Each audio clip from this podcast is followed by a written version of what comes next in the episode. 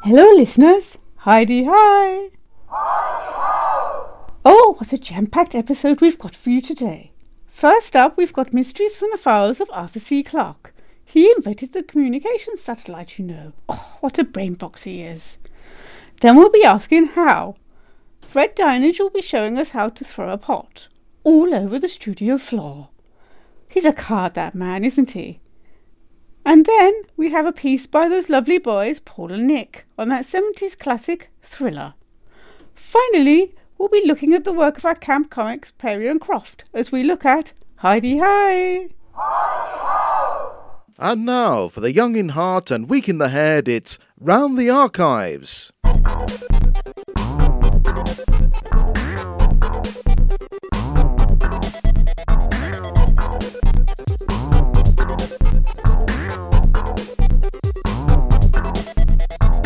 I don't speak like that.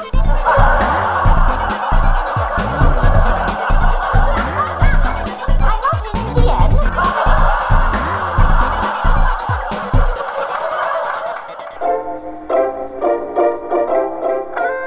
Tomorrow on BBC One, it's Circus Night at Maplin's Holiday Camp.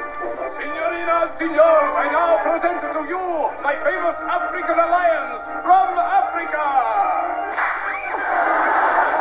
You are a good little lion, and you are a very good little lion. He's missed me again. it's him right, you know. He's give April two sweets. Just you wait till I get you back in the den. Heidi High is tomorrow at 7.50 on BBC One. Back to Boxing Day now, and in 45 minutes, John Nettle stars in a special feature length episode of Bergerac.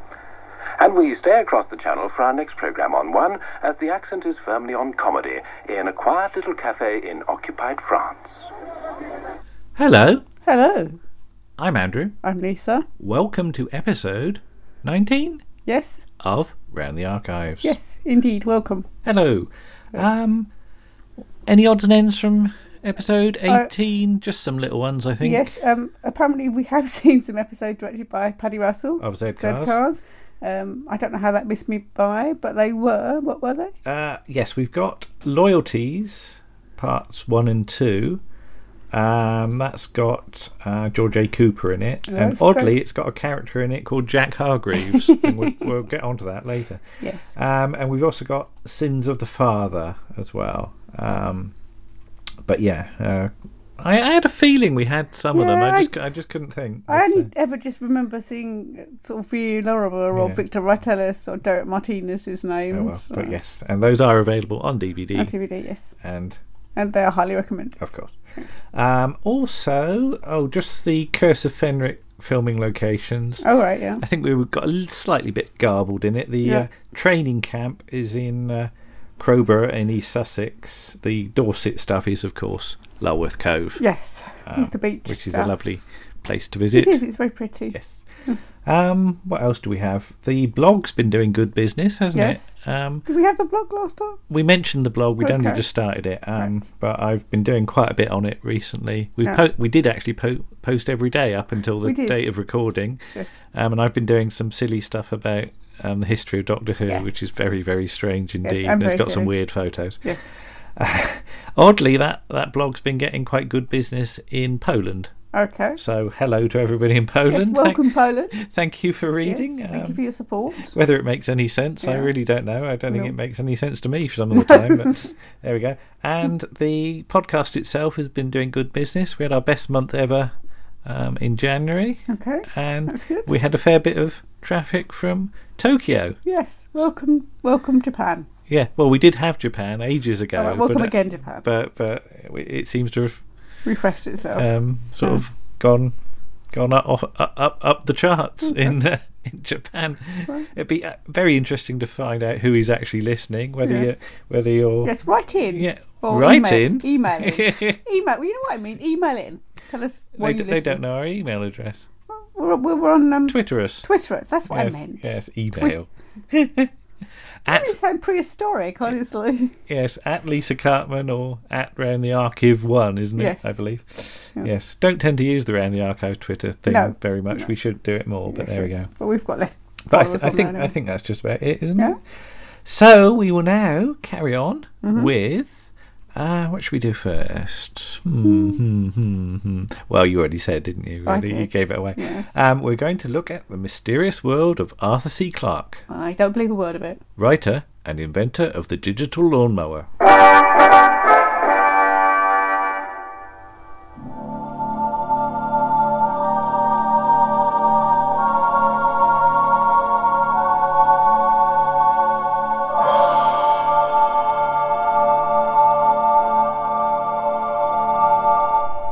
Arthur C. Clarke's mysterious world. Yes. Not what I was I could say to that. Though, really. It's true. Um, it's a series I well remember from its original transmission in 1980. Mm-hmm. Yeah. I also had the book, Okay. which was one of those books I read and read again. Did we replace that fairly recently because it, it had fallen apart? Ah, no, not quite. Um, right, I, I, Oh, okay. will, I will speak about that when we get to it. Now, I've still got the original hardcover Oh, right. Okay. of that book. But Lisa, you didn't really know the series at all, did you? Not really. No. No. Did you know much about Arthur C. Clarke or anything? No. No, well, not much, so Oh, really. seeing these has been a, a bit of a uh, journey for you, hasn't it? Yeah. Yes. Um, so how do we explain the series? Well, it's um, it's about mysteries, really. Mm-hmm. Um, scientific mysteries, I guess, is, is is the sort of way of looking at it. And it's a thirteen-part series made by Yorkshire TV Mm-hmm.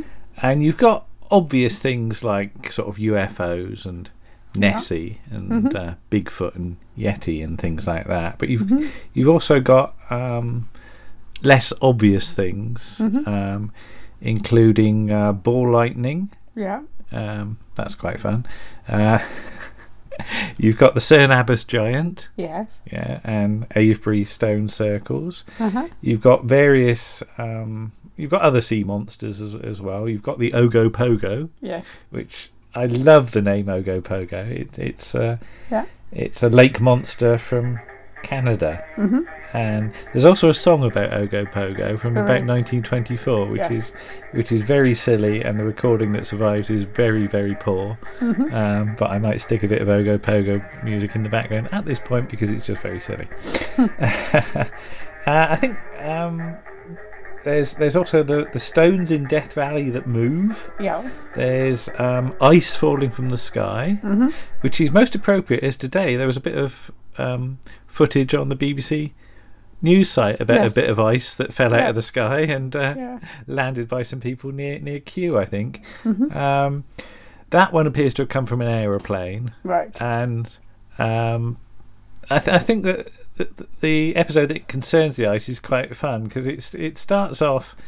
There, there's two. Um, what are they? Sheriffs or yeah. something? Sheriffs or, or, or whatever the equivalent is. Yeah, in what are they those- called? One's Oh, called Butch, isn't one's it? called Butch and I can't The remember other one's called Potch. Potch. Yeah.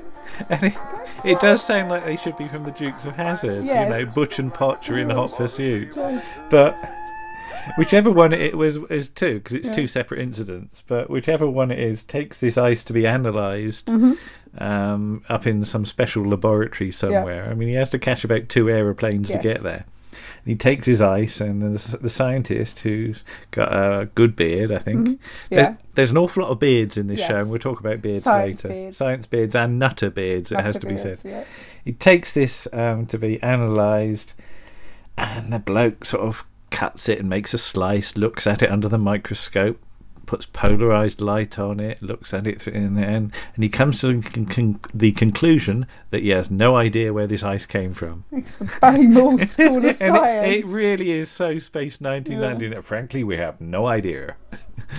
and the sheriff's a bit annoyed about that, I think. Mm-hmm. He's got a long way. Well, Just on an incidental um, Mm-hmm. point, m- my uncle had a dog called Butch. All right, okay. Was it nice? No, Why? it was a bit bitey. All right, okay. You've also got a bit of crossover with Cosmos as Yeah. well, because we've talked about uh, Cosmos many moons ago, Mm-hmm. and you've got a whole episode dedicated to the um, Siberian explosion in Oh, right. Tunguska, Yes. um, which is a very interesting story. You've also got um, You've got things like um, possible explanations for the Star of Bethlehem. Mm-hmm. Um, you've got the search for the planet Vulcan, Yeah. which was the alleged planet closer to the Earth uh, than Mercury Mm-hmm. that a couple people have claimed to have seen, um, but there's no evidence for it really. No, no. Um, there's what else was there in there? Oh, there's the um, Giordano Bruno Oh, the crater, crater formation on on, the the moon, moon. which was seen by the monks in Canterbury. Mm-hmm. Uh, that was a few years ago now. yes. Look that one up. Uh, you got the Martian canals Uh-huh. as well. Um, so yeah, it's, it's it's a good range of scientific mysteries and more Space stuff. Mm. more weird stuff as well. Now we have to talk about the um, the nutters, I'm afraid, and I don't wish to judge, but you do. There, there, you keep getting vox pop stuff, yes. don't you? Yeah, you of- get people popping up talking of, about. of people who have claimed to have seen things, and I Yes. think the best one is the woman, the, the UFO woman, oh God, yeah. Mm. who claims that she, sitting on top of her house, Yes. Mm-hmm. was, and I will quote this, a giant Mexican hat without the bobbles. Mm-hmm. Yeah. I love, I love the fact she's got that detail. Yes. I guess many UFOs don't have bobbles, do No. they? Probably not. And the people inside um, had long golden hair, yes. like the old kings used to wear. Yes. Do- Which old kings had long golden Oh, hair I then, don't know. Lisa? Perhaps it means like Edward the Fourth or something. okay. He's the only one that had blonde hair. And you've really. got some wonderful ooh yokels in Oh, Cern God, Abbas, yeah. haven't you? Now I'm I'm from Dorset and I'm not you know, so d- don't don't knock me for having a go at yokels because I am a yokel Mm-hmm. Yeah. and I'm very proud of that. Mm-hmm.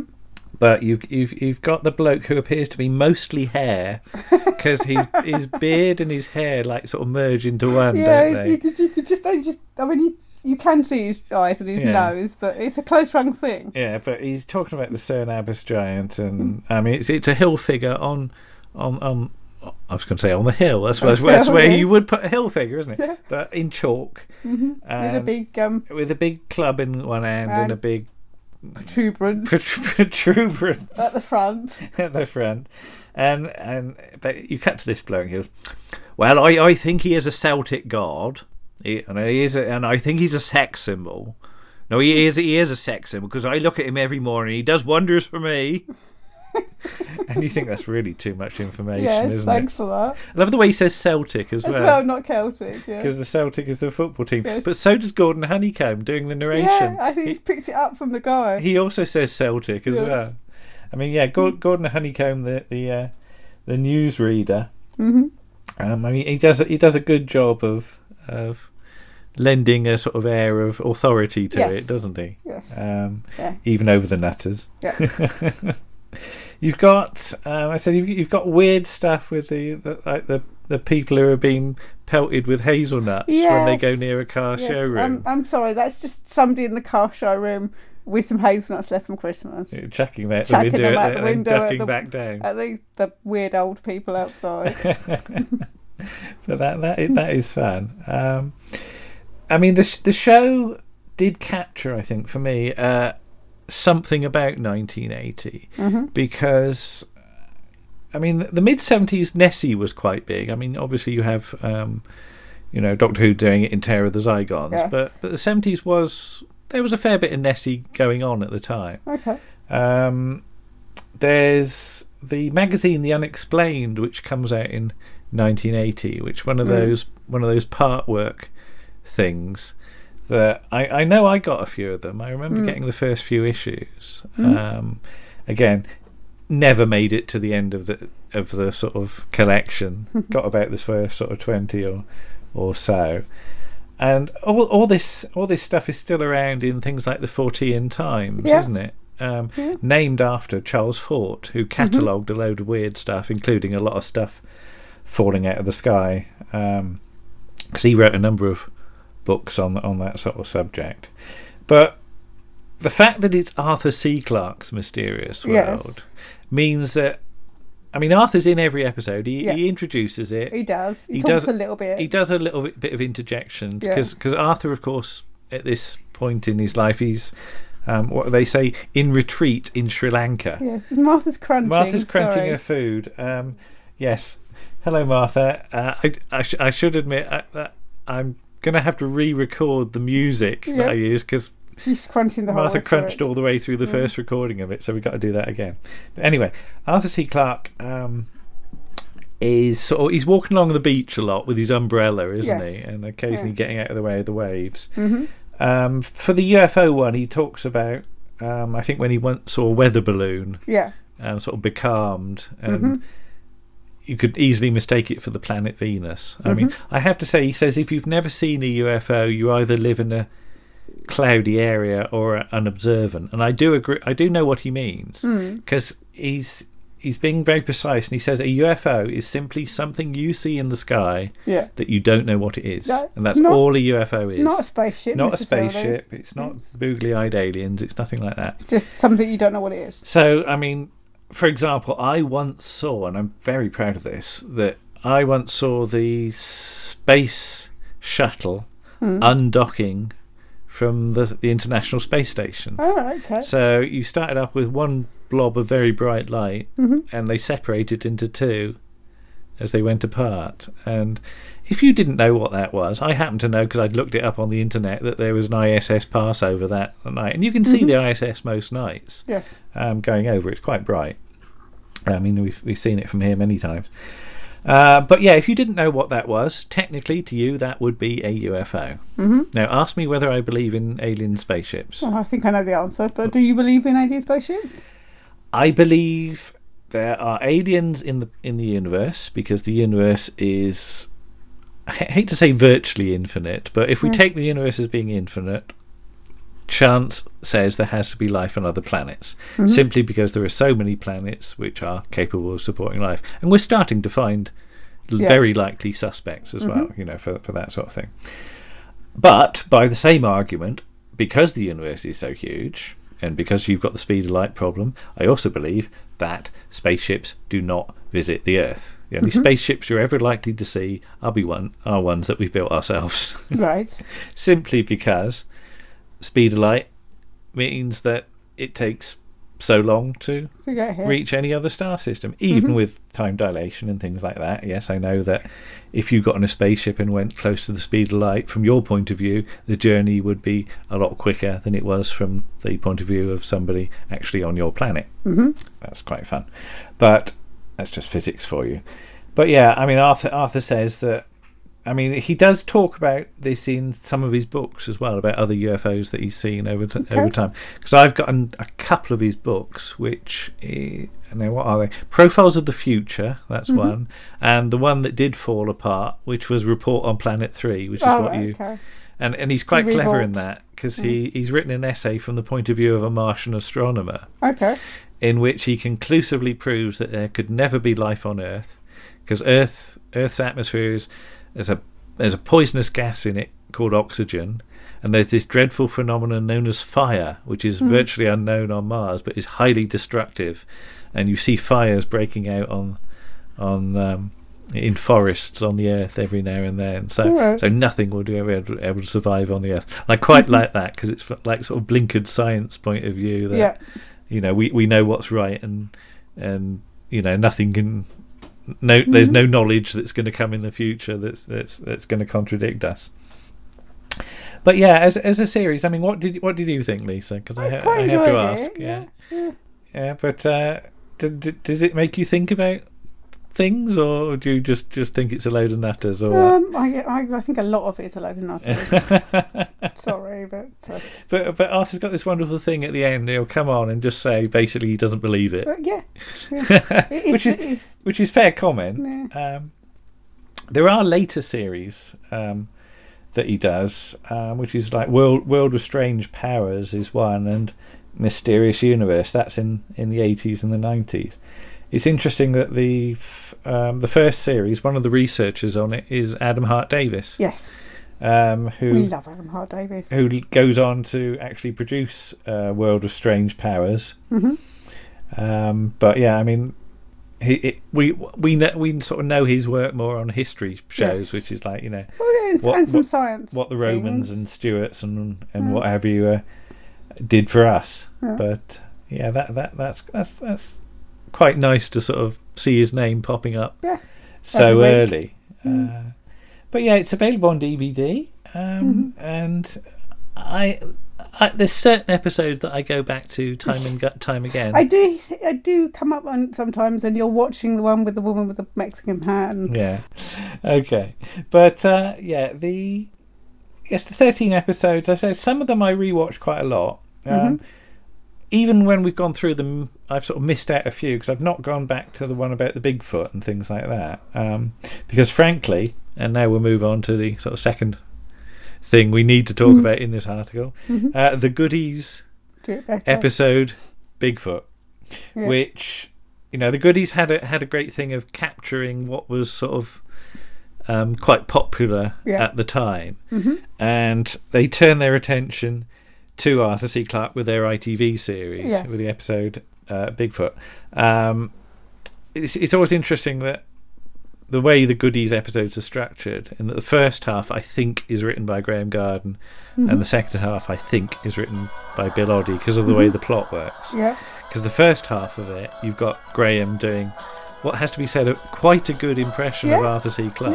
Yeah, I mean, his, his accent, because I, ca- I still can't place what Arthur C. Clarke's accent Hmm. Mm. Well, he was born in born in Somerset. Yes, Um, but, it's not a Somerset accent. it's, it's not terribly you are. Um, But yeah, I know he spent time in America. Um, so Because there's a little bit of a twang there, an American twang. Yeah, but yeah, he was a, a, a- actually born. Um, where is it? Minehead was it? I think I so. think you said Minehead. I think didn't I you? said Minehead. Yes, Minehead. That's right.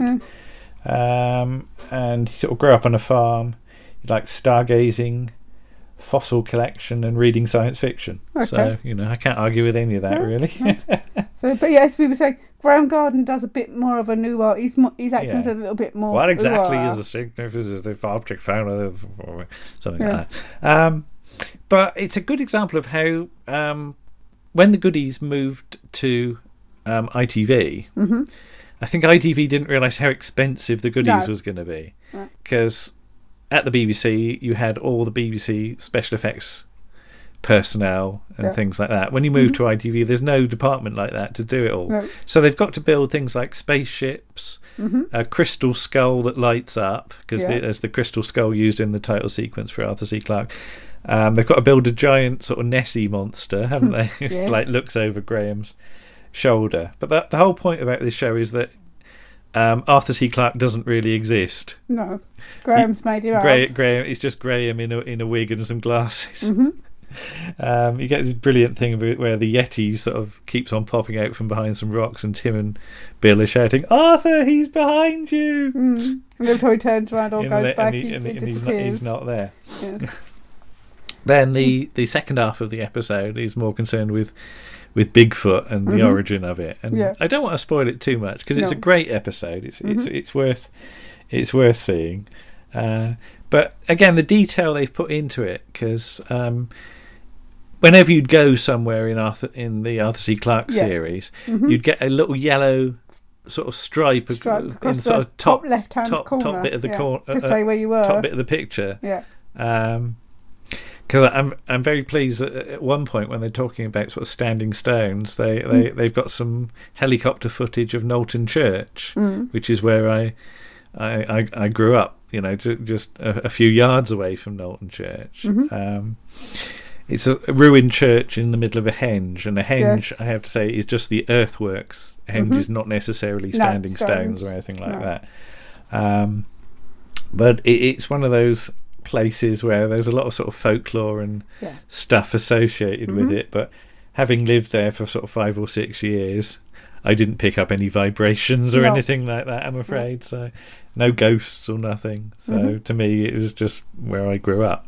But yeah, they they seem to have. I don't know where they got the footage from. Whether they did take a helicopter there just to do this That'd helicopter be shot. very expensive. I know, but unless it was a bit of library footage, but I Might be can't a work bit out of where library. it is. Yeah, footage. But yeah, but in, in the goodies, they they, they, they, they they pull this off very well. Mm. I think the, the sort of re- recreation of it, and i it's just nice to have both things on DVD so that Yeah, you can compare both, compare yeah. them. And if- as a- you know, Graham's a scientist anyway, so Mm-hmm. he's got he's got that thing about. Uh, y- you know, he knows where Arthur's coming from. I think with Yes. a lot of this. I mean, th- Warren sent us some info um, from Gordon Honeycomb's book where he said that um, the goody sort of got onto him to do a voiceover for that episode. And he said Arthur would have loved to have voiced the bit where Graham says, "Frankly, I don't believe a word of it." Yeah. So I think I think that's lovely that i- i- you know he, he has got that, that sense of humour about it. But, but there we go. So yeah, um, yeah, worth a look, I think. Yes, it's in, Um, it is interesting, and it's a very much of its time. yeah, that's the thing. Ag- Again, it, it's it's 1980 in a nutshell, isn't Mm. it? For, for all the weird weird stuff, it does capture something that was in in, in the air at the time. I think Mm-hmm. Mm-hmm. you know. So, but yeah, it, it it's a fun little thing, and it might make you want to sort of look up some of the yeah. Mm-hmm. more interesting sciencey things as well because yes some some of the astronomy stuff i really do like Yeah, it is interesting. it's worth a Yeah. look oh there you go then Okay. wasn't too mysterious was it No. no did you believe a word of it No. oh never mind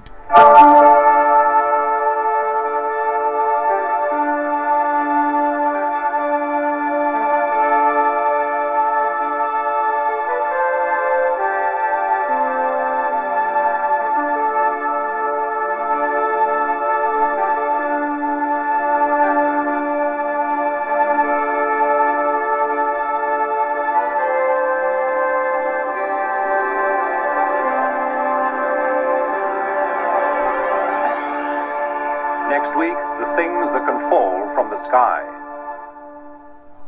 welcome back Yes. hello Hello. uh s- i did a slip of the tongue in that Did you? i said about the planet vulcan and i said um, it was meant to be closer to the earth than mercury and of course i meant to say closer to the sun Right. than mercury Okay. um, Never mind. Never mind. Oh well. Yes. Uh, now, what do we? What else do we have? Um, well, you've sort of given it all away, haven't you, in the in- introduction? So I don't. I don't know why I keep trying to build this air of No, tension. don't don't build tension because I've I've blown the tension. yeah. So we've got young Mister Warren, who I Yes. had on the sofa, You did. and he also did us an article about how at the same time. It is.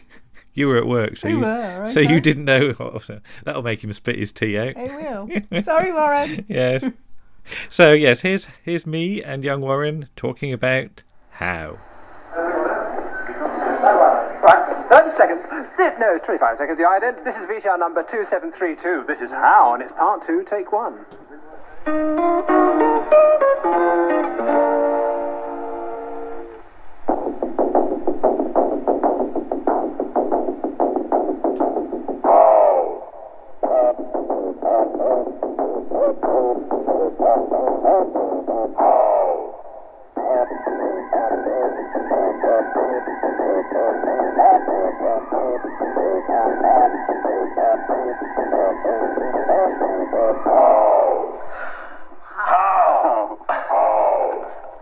Hello, Warren. Hello, Andrew. How? How? How? Indeed. Mm-hmm. or Oh, you can do the music. Well done. More than Fred Donage can do. He Right. knows how to suck an egg. He does. He's very good at sucking and blowing. Mm. We'll get onto Hmm. that That later, I later. think. Moving on. but we've been watching How now. Explain to the good listeners what How is, could you? Um, it's a educational Yes. entertainment. Well, I certainly learned a thing I or two. learned a few things too. Whether they were the right things, I don't know. Um, it was designed as a children's program, but Well- not initially in its conception, well, was it? No. According to uh, Wikipedia, which is not always the Hmm. best source, it was originally designed by Mr. Jack Hargreaves Yep. for adults re- returning from the pub So lubricated adults. because the pilot episode was broadcast at quarter past 11 at night. Crikey.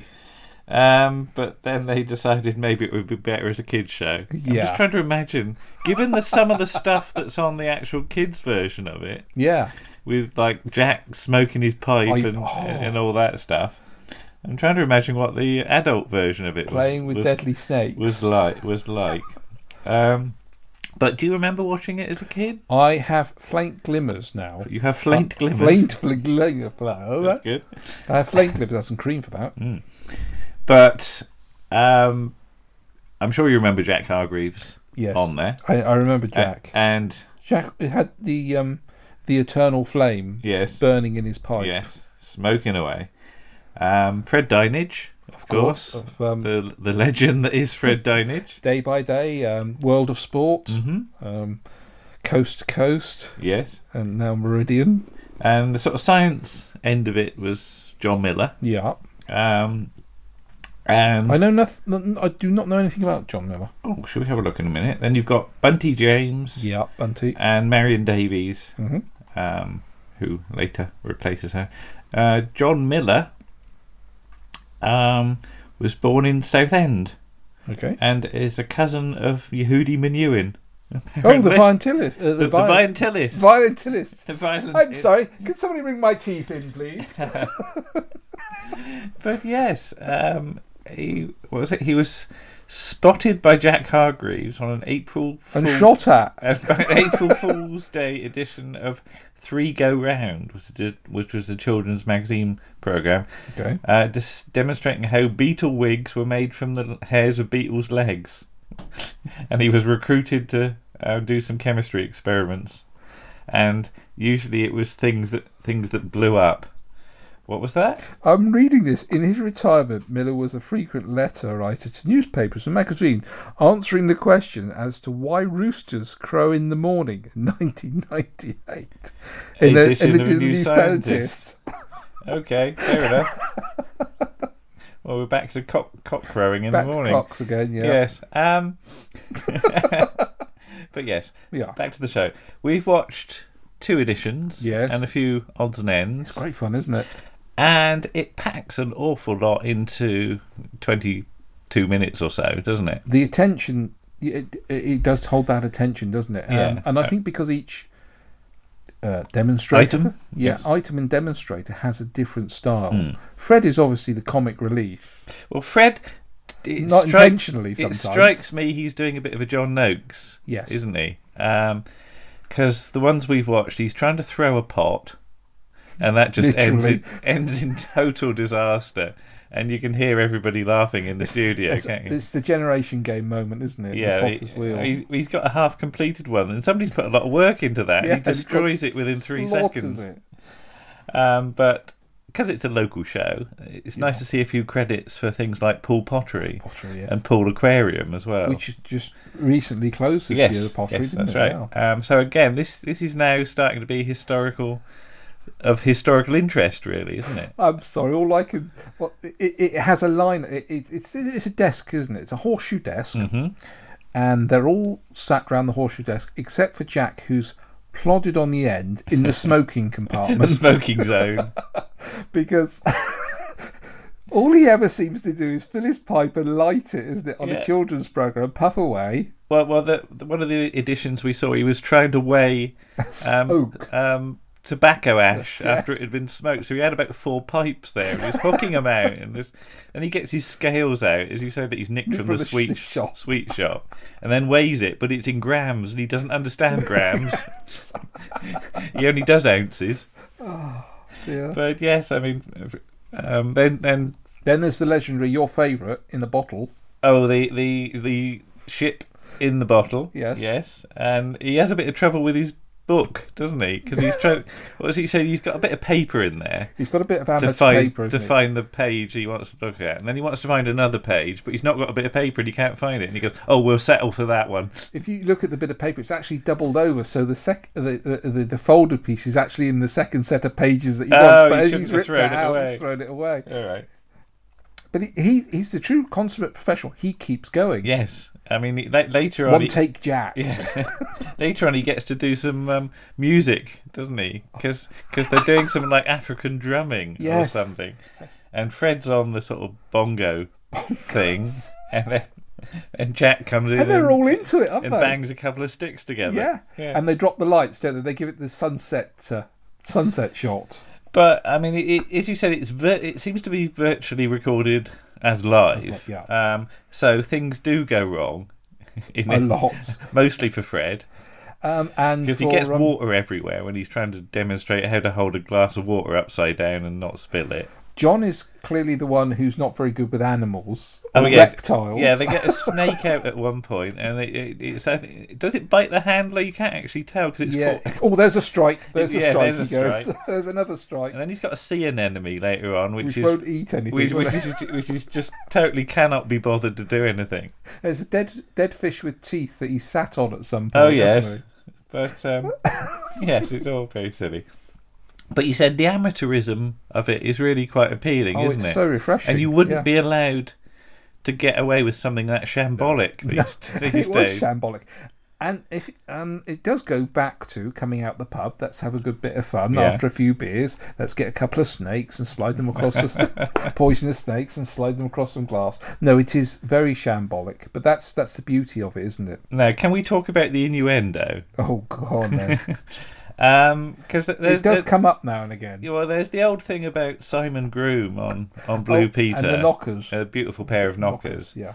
But yeah, some some of this we were just absolutely killing ourselves, weren't we? Was it one episode? Oh, we, Bunty Bunty James, decides she's going to put her her initials, But- which just happened to be BJ. BJ. Yeah. and I'm gonna I'm gonna raise a BJ for you here, Yes. Bunty. Goes Fred. But yeah, I mean, then Fred Dinage is sucking eggs and, debating whether to swallow or not. What was his classic line? uh, what, if you have to swallow, it makes you feel You're strong, strong. or something. I, And then someone's having a Brazilian. oh yes, that's right. Yes, oh, it was a Brazilian coffee, wasn't it? Yeah. Yes. But dearie me, Oh, it's not dear. just our dirty minds, It's is not, it? is it? No. Uh, they are definitely doing this on purpose.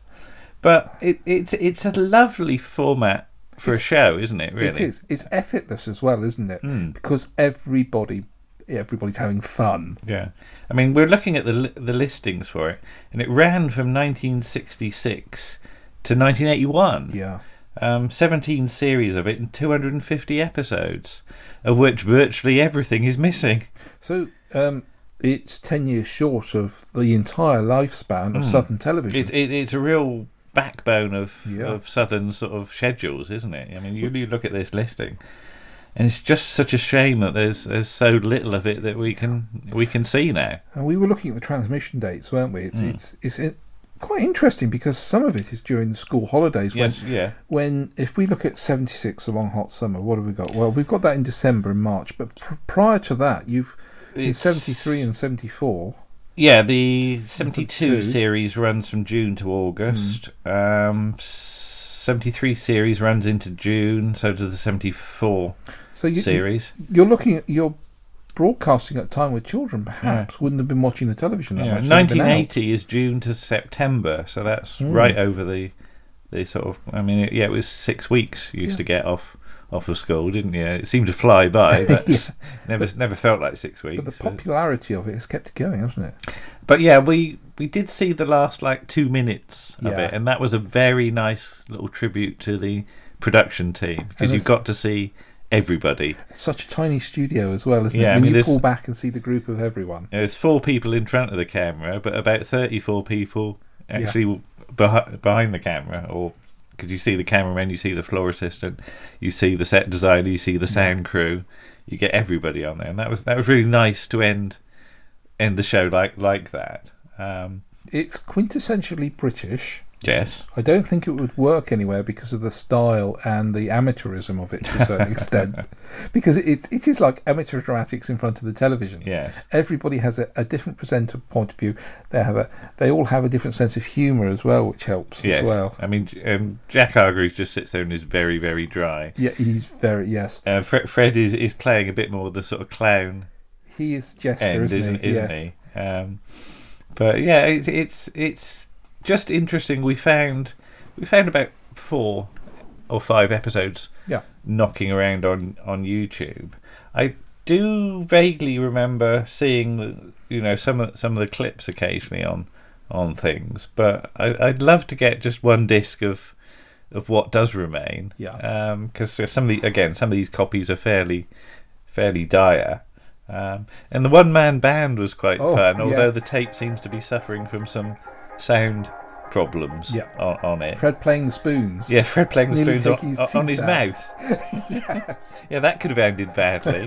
There's a bit another one with him on a tightrope, And Oh, that- that- yes. it- it's thankfully it's only about one foot off the ground, but he's He launches himself. on the, on On the, the lead. wo- on the lady, On the yes. lady. Um, yes, but that yeah that that Frisky Fred. if you say so. um, but yeah, it's, it's it's it's a lovely show, and I Hmm. I think I, I'd recommend just sort of having a having a look for it. Yeah. Um, it's not heavy going, no, but it's still educational. Mm, that's the thing. I mean, we did have the um, what what we you went. Oh Lord, it's the Trilogic game, Yes, didn't we? yes. Um, which is um, from the Celestial Toy Maker, moving the discs, Discs. from one pole to another, and um, who is it demonstrating? Jack, isn't it? Dem- Jack demonstrates it and gets his calculator, Calculator. out at one Does point. this long calculation and then gives this, what, 300 and whatever it was Well, moves. um, 55. it's, no, it's 256, and then he 256. has to do minus, Minus minus one. And he does it on the calculator. 255. but yeah, it's, it's one of those big 70s calculators Yes. as well. Lovely, lovely. The, thing. light, Probably- the lights probably were worth dimming money. in the studio as yeah, he was probably using worth the power. money now, that, yeah. that, that thing. But uh, yeah, I'd say have a have a nose around on It's worth, YouTube. it Just- is well worth it. we, yes. we should point out there is uh, the revival series from TBS, How To. Which is Oh, I uh, didn't- didn't know this, no, Mm-hmm. no. Yes, um, that, that that's a late later series. Um, that's from 1990. Crikey. Um, oh, Somebody- hello. Oh, We- somebody's just Come- put something through the door. How? How? Um, and that ran from 1990 um, all the way up to 2006. So the program's got longevity. So, you know, proving that that format, you know, could, could be could be done again, frankly. Um, that was Fred Dynage, Gareth Jones, Carol Vorderman, Sean Lloyd, Gail Porter, and Gail McKenna. Good presenting lord. that. And again, that's 198 Wow. episodes. So you know the the complete how, if you include them as as as one series, Por- is Porter Cabin Television. is that from one. Porter Cabin TV is is something like you know nearly 450 episodes. Yeah. and that's an awful lot of material to cover. Absolutely. But yes, but there you go. How, and we'll do it again, shall we?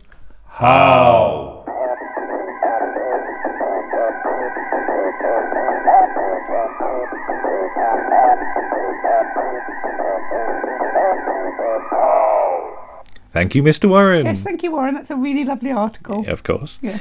Um, now, the only bit of tension I think we can build in this whole episode, It's the way the format has to work. I know, is what came through the door when we Okay. were recording the How article. and what came through the door? It was two cards, and I've Right. saved them, and one Yes. was for um, local cleaners and ironers, okay. twelve pound ninety five per hour. Ask for Janet or Peter. Okay. Okay. And the other one was free carpet cleaning. Okay. That sounds good. It does. Asterisk. When paying for lounge, get two areas free. I was It's like, not free then, it's is not it? really free, is no. it? And It's uh, like pay for one bit, get another bit for nothing. yes, never mind. Oh well, not very exciting. No. Um, we also mentioned Porter Cabin TV in passing. You did. and uh, I guess not everyone will know what that reference is about. Um, on the uh, when when Southern TV lost their license to TBS, Mm-hmm. um, they had a bit of a sort of shindig, Yeah. That Um, sort of leaving party thing. almost, didn't they? and Richard Stilgo wrote a song about Porter Cabin TV, which is what everyone was re- referring to TBS as. As they'd set up a load of porter cabins in Southern TV's car park, yes.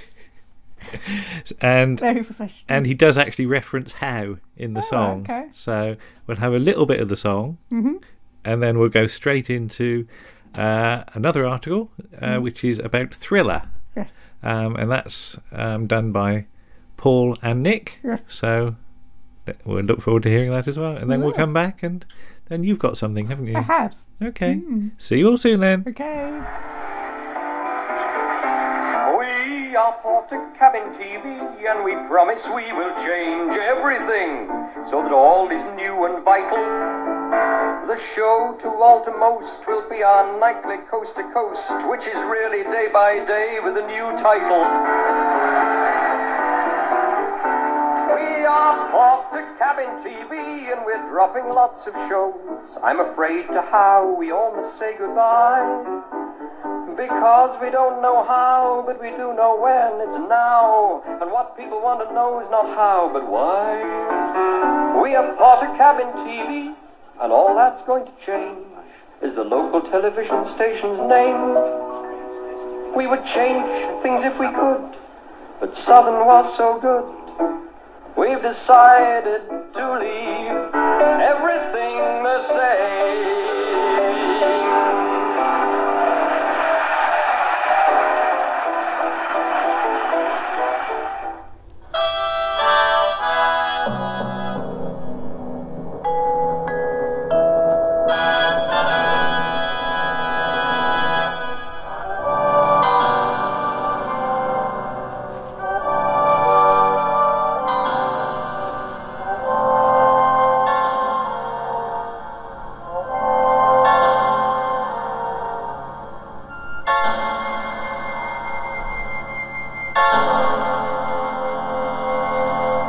Hello, Andrew and Lisa. Uh, it's me, Paul, sometimes known as Shaggy, and and it's Nick. Hello. Hello, yes. Um, we're going to be discussing the TV show Thriller today. We're not going to do like a series review. There's too many episodes. It's it's it's beyond me at the moment to be able to sort of uh, you know do a uh, a good sort of background on the series because uh, what we can say is that uh, it was one of um, Brian Clemens's projects, probably one of the first ones he did after the Avengers and before the new Avengers. also, um, um, I, I, anyway, as you say, we won't go into a, a season o- uh, overview, but my one memory of this series is um, going to bed late-ish on a Saturday night in the 70s and, and knowing this was on and um, somebody, there was a reveal at the end, you know, kind of like, ah, this, it, so it was this and that. And, and I remember them finding a body in the cupboard and not freaking out by that, but for being a little bit unnerved by it. Um, but it's it's it's. I've not seen an episode since, but it really looks like my cup of tea, and you can't really go wrong with a bit of Brian. as Nick, as Nick says, he's not seen um, like it for years or se- seen hardly any of it. I've pretty much watched every episode of the s- si- uh, the six seasons. I think it's six seasons. Uh, it's a sort of two box set about you know um, there, there are a lot of lot of episodes, but what I have done is picked one of the two box sets, brought it along, and what we're going to be doing is that Nick has chosen an episode.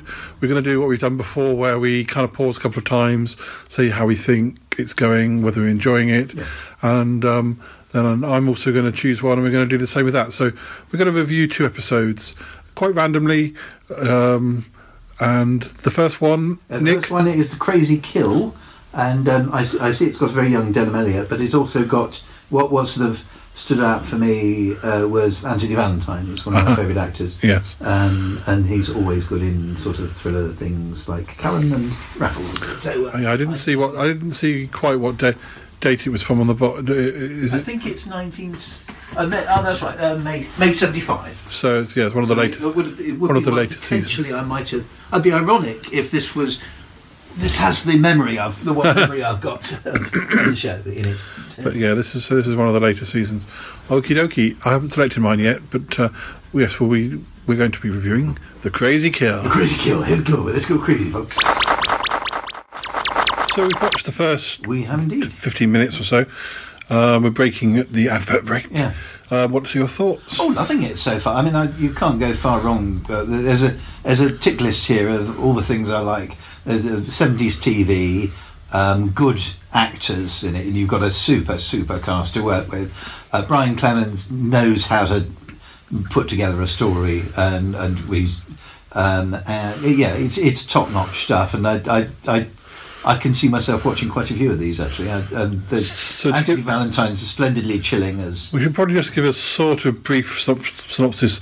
Um, it, it's about a, a doctor and his wife who has taken hostage in their house by two escaped um, prisoners, I guess. Uh, one of them being Anthony Valentine. Um, and yeah, the story's only just really beginning. The, poli- the police seem to be aware that uh, that somebody's on the, the run and they're looking for them, but. Uh, There's also another lady who's being driven to the the, the house, um, unaware of what's happening at the house. So that's obviously going to There's some very sound um, building blocks of a Yes, story. yeah. Yeah. it's it's really I good. do recall this one. It's one of the ones that stuck in my my head, and I think I do remember quite a good twist coming up, but uh, which we'll probably not be able to re- reveal. But we'll we'll we'll, we'll I- see how it goes. I mean, what's quite nice is, um, I'd s- uh, uh, say, and, and Anthony Valentine, one of my favourite actors. They, I, so I thought, oh yeah, we'd love some of it. Um, John Marino, who was in Moonbase Three and played one, an an aged secret agent in Fewer Eyes Only and Ambassadors of Death Doctor Who. Um, Dennis Chinnery, fresh from Genesis of the Daleks in again Doctor Who. The ins- guy playing the inspector looks very, very, very familiar, and I can't can't, haven't quite placed him yet. I, um, There's uh, R- Robert Lindsay um, playing, a, vi- you know, j- j- just a, a couple of years before he did Citizen Smith, but playing a cheeky copper, which is quite fun to see. Um, and D- Denham Elliott in the most 70s um, top, top imaginable. uh, very you know, big collars. Very big colours, you know. Kibbe- uh, It's, kibbe tie almost. it's cracking good stuff, and I'm enjoying it. Um, and uh, yeah, yes, uh, yeah, I do. I do remember this. I was interested to see. Well, what I was going to say, one of, the, one of the things I noticed was that, um, considering uh, most most filler episodes are filmed um, in a set, they they don't have much outside broadcasting, but the um, but there is quite a lot of OB work in this so far, which is a little bit unusual. I can't think of many episodes where there's that much outside. No, it's um, the other thing is I love the pace and structure of telly in those days. People people say, "Oh, it, it's slow." Um, it's, it's it's better paced because you know you you you do move on and and you do you know it's it's it's great it's cranking it up very nicely indeed. Well, we shall watch the next segment and report back at the end of part 2 So we've reached the end of part two. Yes. Any more thoughts? Oh, very it's still very exciting. Um, I say it's it's some very experienced, good writing, and um, and some very good performances from top-notch actors. Um, keeping keeping on the edge of the seat all the time. It's and keeping you guessing. And there are little things happening all the time that make you think, oh, um, they've just the policemen were found dead. You think, right. I wonder who did that. You know, there's somebody else on the loose, and, and the, the inspector is is not a well man, and you think, oh, I wonder if, if that'll play. Um, of- also of note, one of the policemen is Mark Wynne Davy, who went on to play Safor Beaverbrooks in um, Hitchhiker's Guide to the Galaxy. Um, but no, it's it's it's superb stuff. I also detected a few accents. Yeah, well, yeah, yeah. Um, but Anthony Valentine using a few of the uh, Mock Mockney um, one uh, t- tones. Um, he uh, and, and sort of nerdy tones he used in, in his disguises in Raffles. Uh, but no, he's, he's super when he when he when he says he's, he's going to kill you, you believe him. You know, he's, he's, he's, he's absolutely um, superb at those sort of um, parts. It's great. Uh, no, it's it's great stuff and very well written characters. Um, they're kind of- yeah, it's uh, good stuff. Well, you're enjoying it. Oh, no, did you enjoy that? We have I to be thoroughly enjoyed careful not to give away the double Yeah. twist, but there is a double twist. Yes, very satisfying it was too. Uh, no, excellent cast, super script from Dennis Spooner. What do you expect? He's uh, he's, he's terrific, and um, yeah, it's just end to end class. It's uh, it's a really enjoyable story. Um, yeah, it's difficult to say t- too much without giving the game away, but um, I'm, I'm looking forward to seeing some more thrillers because they've, they've been. I, I got I had a feeling they would be my kind of my kind of gig. Yeah. Um, but it's it's good, it's good to it keeps you on your toes. I like that. Yeah, um, that was a good one. That, that, I definitely enjoy. Remember enjoying that one the first time I saw it. But, uh, El- El- E-, Elliot's great because he, the kind of parts he plays, um, he always plays the downtrodden neurotic and, and kind of um, he keeps you guessing right to the end in this. He's uh, he was an excellent actor. well, um, next up there'll be my choice, but Yes. Do you, I- know, do you know what your choice is yet? No, I shall make that decision and we will return imminently. Well, we've moved on to the second of our two thriller episodes. This is my pick, and uh, the Screamer. The Screamer. yeah. It's also from 1975, although I think it's probably from an earlier season. It's very early 1975, so probably made in 74. Um, I didn't pick it because it was a particular favourite, but I kind of went for it because it was uh, sort of a, a bit of a stalkery type one, um, from what I could tell from the. I've seen it before, but can't remember anything about what happens. But uh, um, any thoughts? Yeah, I mean, again, the building blocks are there, very skillfully done, um, tense direction. Um, Jim Norton um, playing the um, suspicious man. He's been um, a dubious pers- personage in um, many, many things. I've got Yeah. him in a Vanderbilt somewhere. Um, uh, similarly, um, and he recent actually, yes, come to think of it, this summer, last summer, I saw him in something that was about five years old, um, where he played Stan Laurel, very well too. Ra- rather pretty lady with a very wide collar, um, lovely moody location. work. Um, uh, the uh, station. Yeah. Um, uh, uh, Yeah, the so- station works very impressive on this one. Yes. Yeah. Um, although I think the train was probably studio. Oh, I can, I can imagine. Train's definitely studio. yeah. I can imagine them wobbling the uh, the set a bit. yeah.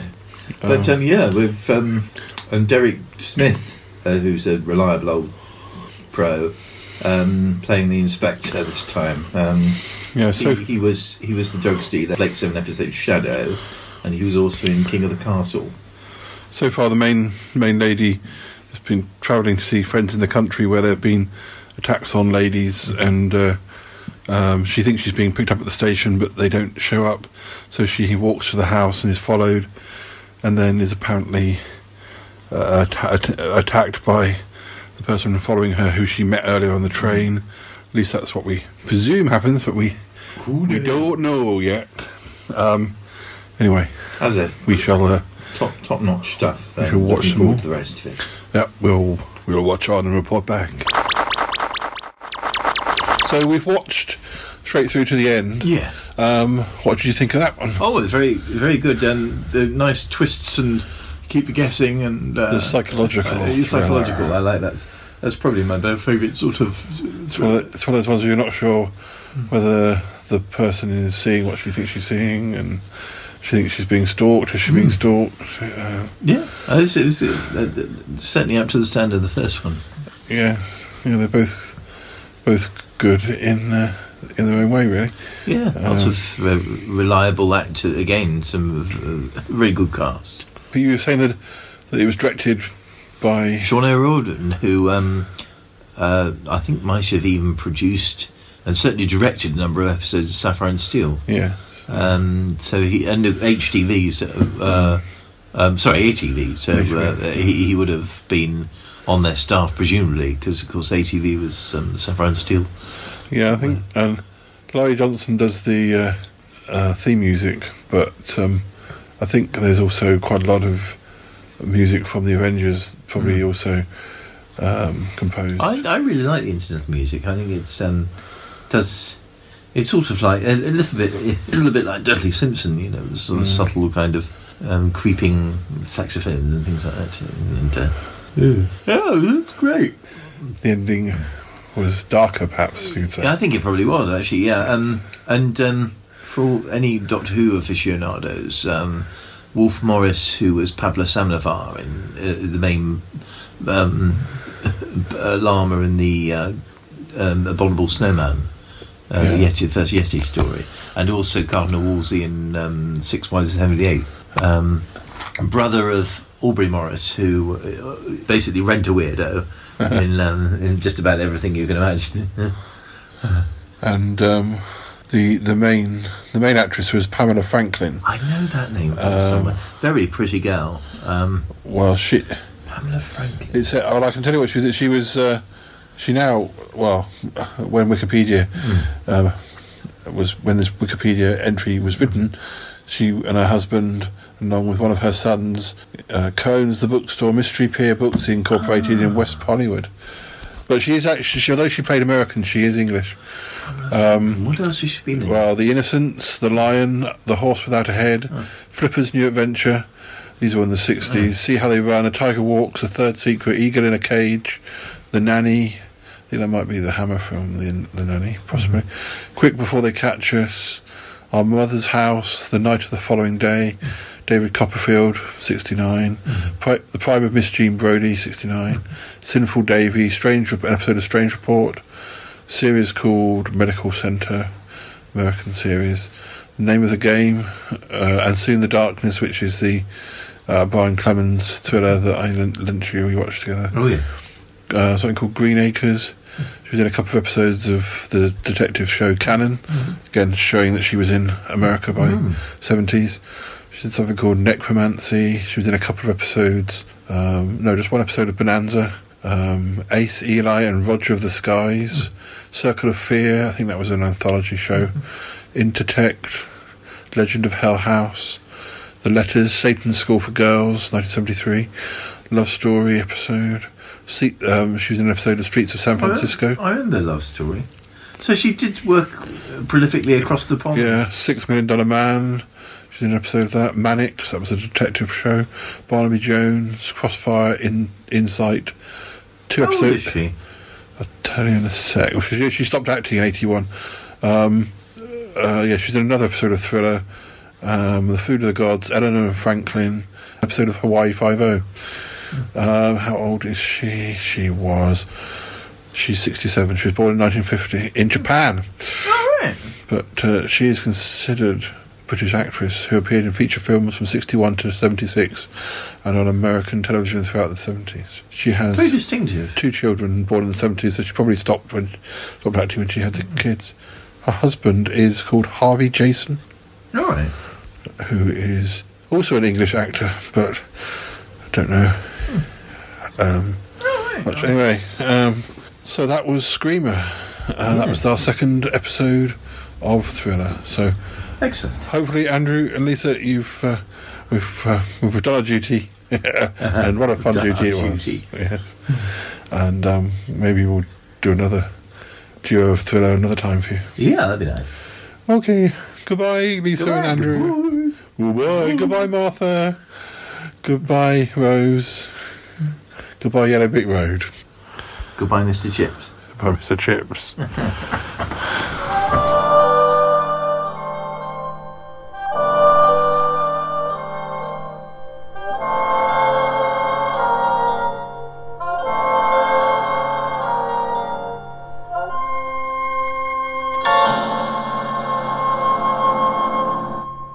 Thank you very much to Mr. Nick and Mr. Paul for Yes, that. thank you, boys. Another good article.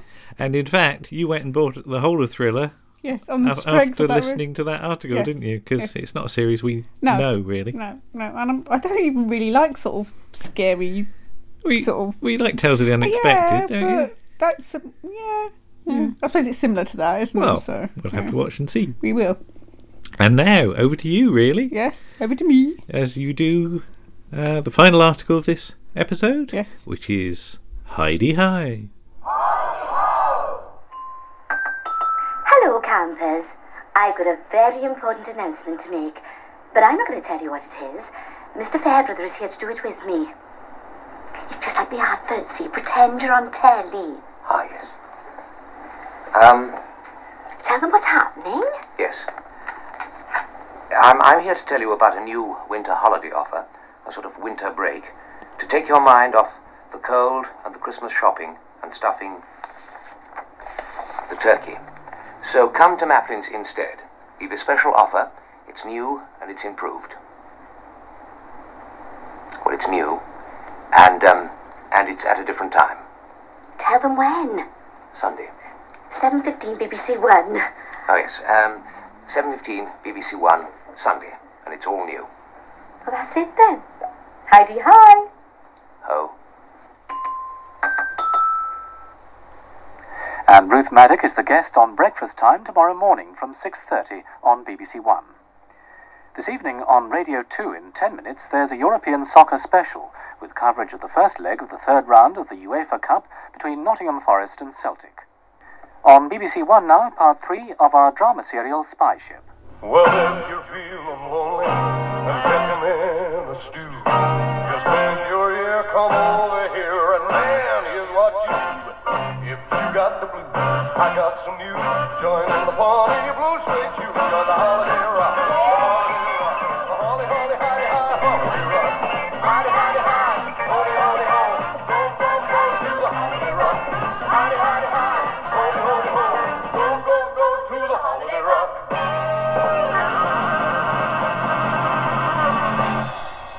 So, Lisa, Yes. Heidi Hi. Howdy ho. Oh, I knew you were going to do Oh, that's obvious, isn't that. it? We've been doing the joke all the way through the episode. Yes. Right, why did you want to talk about Heidi High on this episode? Because oh, bye, Rose. Rose was sitting on my lap, but she just got off.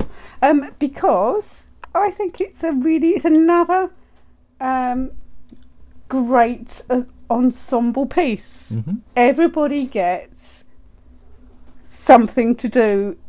If not in every episode, then they'll get an episode based around their character. And it's one of those things. It's it's fun to watch. It cheers you up. Um, and it's it looks sunny, but it was probably freezing because they were usually filming in October. Yes. Um, s- occasionally in the spring, but mostly in October. And yeah, it's just fun, and all the characters are like well, apart from the ones that aren't meant to be likable, but all the characters there's usually something to like about them. Okay. So yeah, that's why. But tell us what the actual setup is. What's Right. what's what's the It's- sit it's- here? Because it's, a sitcom, it's but a what is sitcom. the sit? The sit. The sit is it's a um a holiday camp. Mhm. Um, uh, uh, we still have them to this day, and they still have uh, red coats and blue coats and things. And people go there for a week, and you are entertained, and you have your meals there. And I mean, personally, to me, it sounds like a nightmare because You- you wouldn't I want to go wouldn't to a want to holiday go to a camp. holiday camp and get involved. The trouble in is, you see, I've things. taken you to ho- hotels with Yes, you like have. with like en suites. En suites, You know, like, that's yes. posh, isn't it? Yes. I mean, obviously these days, you get a bathroom in the in the where you stay. Yeah. In 1959, Which is you- when this is which is set, when this you is should say set. that, Um, it's a basic chalet. Hmm. And if you want to go to the loo, you have to go to the toilet block, or you Yeah. have to go to the Commu- shower well, block. Not communal, really, but No. it is a block, isn't it? It's You a know, block. special place. Yes. Yeah. Yeah. so and there's a, there's a gentleman and a lady, so you don't have to share at least. But yeah. Well, that so. might make it more fun. It might. Hmm. Yeah. And uh, the the basic um, idea is that there's a Cambridge University professor, Who is um, Geoffrey Fairbrother, played by? Mm-hmm. Simon Cadell, and I Very, should- played very well. very well by Simon Cadell. And I should just say before we go any further, I had a uh, I think he was a geography teacher called Mr. Fairbrother. All right. Did he get the pee taken out of him? Um, I don't remember, but I always imagined. I don't think his name was Geoffrey, but in my head he was called Geoffrey Because Fairbrother. Heidi High is 80s, isn't His it? eighties, yes, that was contemporary from when, when I was at, at, Yeah. at senior Because it school. runs, I mean, the pilot episode is 1980, isn't Yes. it? And then it runs up to what, 1988? I think eighty-eight. is the- yes, Is the Yes, I final. think it's seventy-nine, isn't it? Oh no, seventy-nine. the, oh, pilot's pilot, the 1980. pilot's nine, 1st of January 1980. Yeah, so it was made in seventy-nine. Series 1 is February 1981. Yeah. And then it runs all the way through to uh, the final episode, which Wasn't is lo- was was thirty the- years ago last The month. Wind of Change, is uh, January 1988. yeah, so thirty years ago last month. Ah, right. Which is another reason to celebrate it. Fair enough. So, um, but yeah, so the central character is Geoffrey Fairbrother, And he is. and he is a professor of archaeology. But, but why is he an entertainments manager? At a, I don't know. That's that- that's obviously because that gives you scope to have different yeah. characters. But, I but suppose. he wants to do something different. He doesn't does. He's he fed wants up with. to. he- He's fed up of being in a stuffy world of academics, Hmm. so he wants to go out and experience the real world Yes. and meet real people, which he does. And but he's a totally a fish out of water. Yeah, but that's where a lot of the comedy Oh. Yes. is, isn't it? That yeah, a lot of the he's- comedy comes from the fact that he's he's just he's, he's floundering around with not an idea of what he's doing really, and most of the time, um, Paul Shane's character Ted Bovis, who is the camp host, Mm-hmm. Mhm. who is the person that comes on and introduces stuff and does the games and does a slot in the evening in the Hawaiian ballroom. He's, he's a bit he dodgy rescues though. him. He's Ted, slightly isn't dodgy. Yeah, he's, Because he's, he does he's a lot got- of fiddles. He's got various scams But then to it, make it, money. it seems that most of the ca- yellow coats are, are doing one scam or another. You Yeah. know, glad he sells tennis balls. The um, Yvonne and Barry Stewart Hargreaves. sell shoes. so they're all at it. I should say Gladys is Gladys Pugh. She's the chief yellow coat, she's Jeffrey's right and hand she's man. Jeffrey's right hand man, and she adores him. Yes. Does he notice that ever? Um, yeah, I think he does. He's a bit scared by it. I But think, I- but he I- doesn't reciprocate. I love the scene in one of the episodes we saw Yeah. where he's got his trousers in Yeah. his hand. And Yeah. Gladys comes in, Yeah. and it's just a lovely little bit of subtle detail Yeah. that, that he's got the trousers in his hand. He's yes, in. and they're in front of his le- legs. He's not got his trousers on. No, no, he's actually holding them physically. 'cause He was just about to put them on. And then he just d- He does, up the zip. He does the zip up. Yeah. Yeah. And it- he's very, very good at that detail, that Yes. little bits of detail, Yeah. isn't he? Um, yeah, I mean, he was a he was a Shakespearean actor, Simon Cadell. It's it's 'Cause Hmm. he was amazing best they known got as a him. Nazi, wasn't Before he? he did this, he was known as. We, we still haven't watched any of the series, and really must. He was in um, Enemy at the Door. Yes. and he was a Gestapo. Um, Nazi Um, and not a Gus- Gestapo, Nazi. Gestapo Nazi as opposed to all the other Yes. other ones. and and Um, not very nice. And he used to get get hit in the street. And then he did this, and he said it was quite nice because people used to come up to him and say "Heidi hi." And Yeah. that'd be nicer to him. so yeah, I But mean, I- I sadly can- he I died can- a few years I ago. can Simon imagine him a Cadell. bit being very icy though. 'cause Yes. as you said, we've not wa- watched it, but Yeah. um, it, it's on the list of things. things it's on to the see. pile. It's just we didn't get round to it. So, but yeah, it's it's he's very good, and a l he does up to I think he does the first five series. Is it? Uh, let, let's From have a series look. six onwards. It's a different character. So yeah, so together again, yeah, is it's series, six, six, isn't and the it? Which series loses a lot when he when leaves he goes. the note that he's left, Yes. basically. Yeah, yeah, yeah, and you That's get you- 1984. yeah, you get a different uh, entertainments manager who works well in his own way. Who is? is um, Clive, the Honourable Clive Dempster, DFC, played by um, David Griffin. Hmm. Well, he's not. He's interesting as well because He his, his is. family are Yes, um, again uh, very opposed to him being yes, in this Yes, position. aren't and they? very opposed to him when he because he eventually. and This is not a spoiler alert because it is over 30 years ago. When he eventually gets engaged to Gladys, Hmm. they're very against the idea of her as their daughter in law and they try and stop the wedding. And, you know, But is it is it true to say there's an air of tattiness about Yes. all this? Yes. Um, what you have to understand with all the best will in the world is that all these characters are failures. yeah. In fact, the most success- successful one is Jeffrey because he goes off to be a professor in Wisconsin Mhm. and uh, of archaeology. So he goes and does something with his life, Yeah. but his personal life is a failure because he's divorced and he's not very good with women. So, you know, although he's got academic success in his personal life, if he'd stayed in the camp, Gladys would have probably married him and he would have been happy, but obviously. Hmm. But, but that's not to look down on the characters, no, is it? Because, what they do at the camp is very successful. They Mm. make people happy. Because what's the one with John LeMessurier? Uh, in? Carnival Time, that's uh, series two, is it? Series two? Uh, no, series three? Series three. Series yeah, three, series yeah. three. Carnival time. Yeah, and he's the the um the dean of the college, Mm. and he, he goes to the camp to try and persuade him to go back to the college. Because he's offering him the chair The of chair, archaeology. yes. Ted just thinks he's trying to He's sell trying him a to chair. Yeah, yeah. so. But it, there's a very good speech from Jeffrey about how Yeah. these people are my friends Yeah. and what they're doing is very important. Yes, because they And- bring joy to people's life. For that Yeah. week that, that they're at the holiday camp, they can forget all their all their troubles and their cares. I mean, there's a scene in the in the pilot episode, and it always it, it's it always this sounds really silly, but it always makes me a little bit teary where. There's an old couple, Mm. and they meet Oh, them on the yes, yes, train yes, going yes. down to Crimpton on Sea, which is where the camp is set. And um, they're staying in a guest house, and then their their landlady breaks her leg, and they go for their second week of holiday. They go and stay at the camp, and they go and see him, and he's thinking of leaving Jeffrey because he thinks he's not very good at this. Hmm. And they say to him, you know, you've you've cheered us up, and you've we've not had a great life, but you've cheered us up, and you've made us forget Yeah. our troubles, and give him that half a crown or something. give him, a, give him a Give him a tip, tip. And he just doesn't know and what he to doesn't do. know what to do with it. And then uh, Yeah, and it's it makes him think. Well, actually, no. What I'm doing is worthwhile. And I would say that to anybody that does anything creative, anybody Yes. that writes or or does anything like that. And sometimes I think people in that field sort of think what they're doing isn't important. Mm, But it is. And and it really is. Art is important. Yes, absolutely. It I mean- brings joy into people's Yeah, lives. and, and I think that's, that's something that, that's underestimated actually. It's Um, Hmm. it's underestimated and underfunded, and we're going off topic. No, but it's it's a, no, it's it's a point I want to make because yeah, um, anybody creative is Mm. doing something damn important. Yes. and you should be proud of yourself if you're And doing. carry that. on doing it. Yes. So that's Yes. for everybody out there that's Yeah. that, that that writes or, or, or podcasts or anything. Or, or yeah, anything. Yeah, Yeah.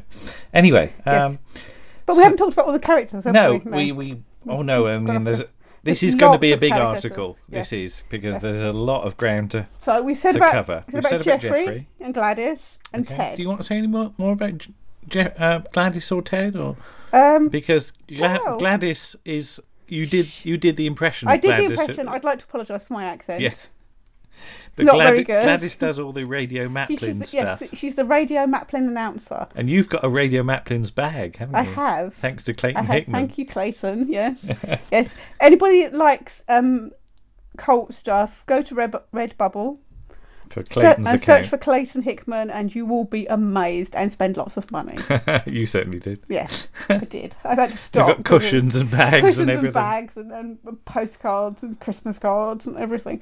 But yeah, and so yeah, Gladys is she's one of the more important characters because in a way it it Mm. centers around her and Jeffrey that Yeah. relationship, and then later on her and Because Clive. she's one of the main people that's in the series all the way All the through. way through, yeah. And there aren't actually that many people when you No. when you think about it who's who's in there's it more all than more than a lot of Well, series. there's Dawn her, Road to there's Stars, Ted. Ted, the Spike, spikes in it all the Yeah. way through. Um, Fred. Fred and Yvonne. Yvonne, yeah, and, Oh, and Peggy. and Peggy, and Sylvia. And so- is Sylvia's in it? Oh, Sylvia's all in the it all the way through. Yeah. Okay.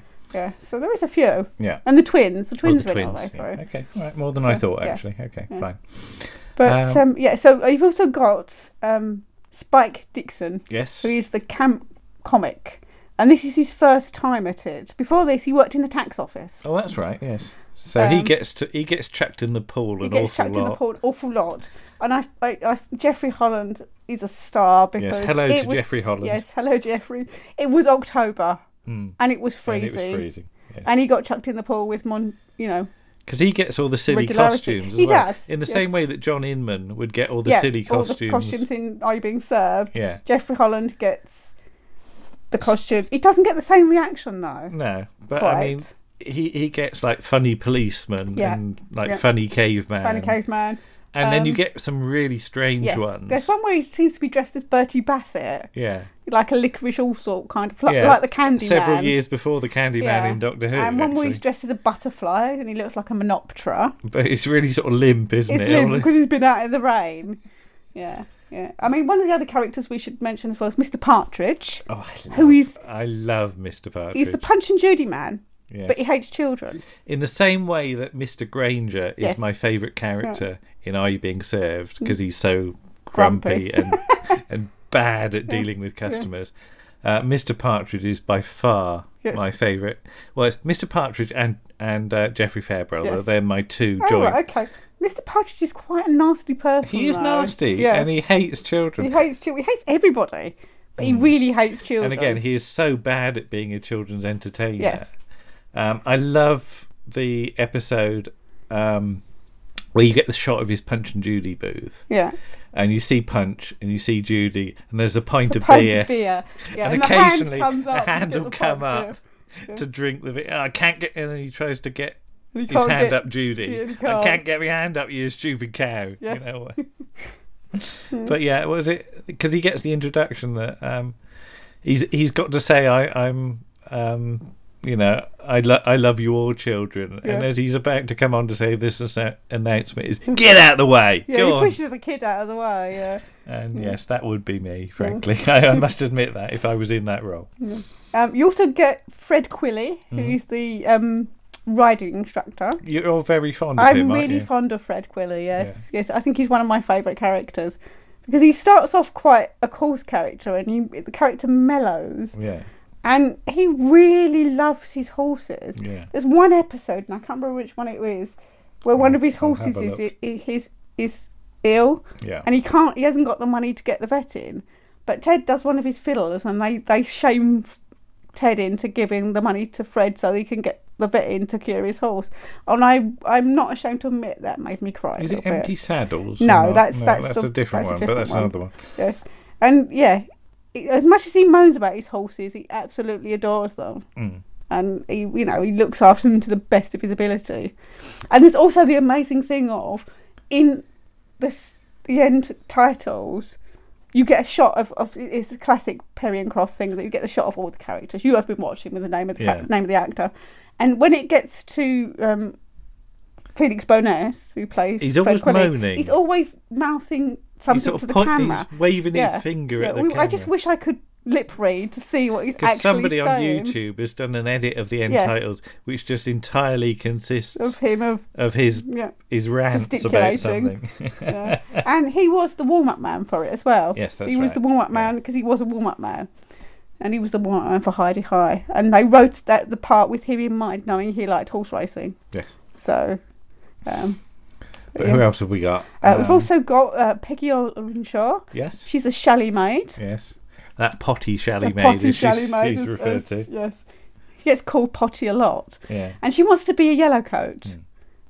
'Cause that's her she's- am- that's her ambition by far, isn't it? That's- But she's not pretty enough, which sounds awful. I know, but- that's the basic thing of it. Because it's another one of these things of the girls that wear glasses don't get made passes at, and she wears glasses. Because there's a bit in, I think it's one of the episodes we're going to talk about in a bit, and they've got a masked ball, and she's got the mask on with her glasses on top, Yeah. which would be me, because she can't see anything without them and me. and um, she takes the glasses off and the mask off, and the person she's dancing with goes, "Oh, I've got to go to the toilet," and Yeah, disappears, yeah, never to be seen yes. again. And it gets a huge R for the audience. There's a number of scenes where Yeah. she gets an R, isn't and there? it, she's played by Sue Pollard, and as much as Sue Pollard comes across in real life as a zany madcap, eccentric person, Yeah. she's a very good actress, and she can do that stuff. Because it's the it's the one we really saw the well. other day. Well, this Today, today, actually, yeah. where she's dressed up as a shark. Yes. Yeah. and she's in the pool. Yeah. And then she get- nearly drowns. And she gets this speech about Yeah. um, how you know she'll keep on trying to Yeah. be a yellow A coat. yellow coat. And Yeah. somebody starts to clap Yeah, too early, too doesn't early, she? Yeah, yeah, just slightly too early. Yeah. yeah. And Um, you've got Yvonne and Barry Stewart Hargreaves. who are the dancers? Yes. and that's played. They're played by um, Barry Howard and Diane Holland. Mhm. And apparently, David Croft gave Barry Howard the part, Mm. partly because obviously he thought he'd be good, but partly because he was John Inman's partner um, in the theatre, Right. and he'd taken John Inman away to do Are You Being Served, and he felt guilty, so he gave him the job on on Hardy High. All right. Because Barry um, leaves at the end of Series seven. seven, Yes. and she gets a new partner. partner. Yes, Julian Dalrymple Sykes. Yes, which who is a is great in name. one episode. Uh, uh, I think it's uh, end of episode five. Yeah. Barry hurts his back, and she gets him in to, to be O'Dartle's Oh, right, yeah, partner. And he's played by Ben Harris, who's- and he's terribly good. He's a pig farmer, and he keeps trying to persuade her to come and live on the pig farm, and she, she can't because of the dirt and the smells. But yeah, yeah, I- it's a great Oh, Uncle Sammy. and Uncle You- you Sammy, better yeah. say about Uncle, Sammy's in um, series seven, Seven onwards. Onwards, Yeah. Well, series seven, eight, and nine, really. Yeah, yeah. Because he's only in one episode of series seven, and he's the new children's entertainer. Because unfortunately, um, Leslie Dwyer, Mhm. who played Mr. Partridge, dies Yeah. towards the end of series. It is five. actually noticeable when you watch the Yeah. episodes because th- th- there comes a point when um, Leslie Dwyer only appears on film. Yes, because they'd Is- all they'd pre-filmed it, and then he'd He he'd doesn't become appear too in the ill to studio do the studios stuff, yeah. So yeah, um, so they do work a way of getting the character out of the series, which we will talk about shortly. Yeah. Um, but they bring in um, Kenneth Connor for series eight and nine. And I think it was Jeffrey Holland's idea. He really campaigned hard for Alright. for um, Kenneth Connor to be in it. But then they obviously David Croft already knew Kenneth Connor because he was in Hello Hello. Yeah. I think he was in Hello Hello at the same time that he was it crossed with So he worked for David Cro- uh, Croft quite a lot. Yeah. And he's he's not a very nice character either. He's a tramp, and, and for the in the series eight, He's really quite. he's, well, I was he's gonna- quite he's not- dirty I was and, gonna- and he's quite grotty, yes, but and then they he's- clean him up yeah, later, and don't they? He keeps nicking stuff from the bins, and Yeah. but they're cleaning up for the next series because I think they decided that he wouldn't just people just wouldn't associate with him because he was too dirty and smelly and horrible. so they clean him up. They, they put the idea in that he's, he's after somebody in one- in the fish bar, and so they they tidy him up and he wears a yellow coat. But I really like the character. I think he works really well. He's not Hmm. But- as grumpy as Mr. Partridge. I mean, it's Kenneth Connor, so yes, you so know. you expect it to work well. Yeah. Yeah. I mean, there's two characters often talked about but Mm. uh, not seen. There's Miss, C- Miss Cathcart. Miss Cathcart, who's Which is- Peggy's supervisor. Yeah. A- As it says in Wikipedia, Peggy's supervisor and nemesis. Nemesis. I'm not sure she's her nemesis. Whether she's a but, uh, silver nemesis, I don't yes. know. But Yes. Joe Maplin, we have to talk about We do have to talk about Joe, Joe Maplin. Maplin. Yeah. Uh, Joe Maplin, you you keep getting an image of him, Yes. and there is actually an ep- episode, the Graven Image, Where you get a statue. where it- where you get a statue, Yes. isn't it? And you see the back of his head Yeah. in one episode. Okay, Yeah. but he's he's never actually seen. No. Um, now we, we we thought it was worth asking the Yes. question: Yeah. if you were producing Heidi High, Who would you cast? who would you cast? Yeah. And we put that question out on Twitter and Facebook, and Yeah. And quite we've got frankly- over fifty replies. Yeah, it's quite ridiculous. So thank you to everybody that, that contributed. that replied. We cannot name you all No. by name because we'd be here forever. Nobody actually came up with the the No, because 'cause- David Croft had somebody in mind. Yes. And Now, nobody came up on with that the person. internet, um, if you look up Joe Maplin, the Yeah. the suggestion is Bob Monkhouse. Yes. But we're still trying to work out where that Came from. came from Yeah. because we've looked in Bob's books Mhm. and there's no, No, can't see anything. reference to that. So if anybody knows the original source of the Bob Monkhouse let us know. story, but um, we've got a book, uh, Heidi High Companion, by Yes. Rob Cope and Mike Fury, Mhm. which di- gives you.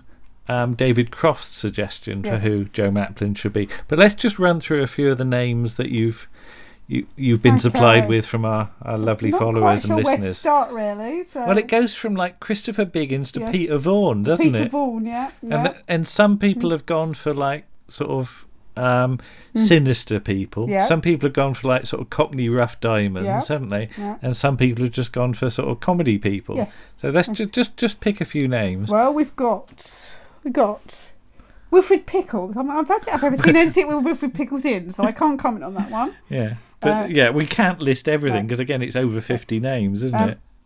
Jimmy Jewel. Which would be Jimmy Jewel's interesting. interesting, possible, yeah. Uh, Arthur Lowe, Mm. who could do the pompous thing. Yeah. But I think he's not the right person. No. Because I imagine now different people have different images. Yeah. Um, the enigmatic Higgins Mm. thinks that Joe Maplin comes from the north. Right. I think he comes from he's a cockney. Right. because of the way the letters East End read. boy, is he? Yes. Yeah.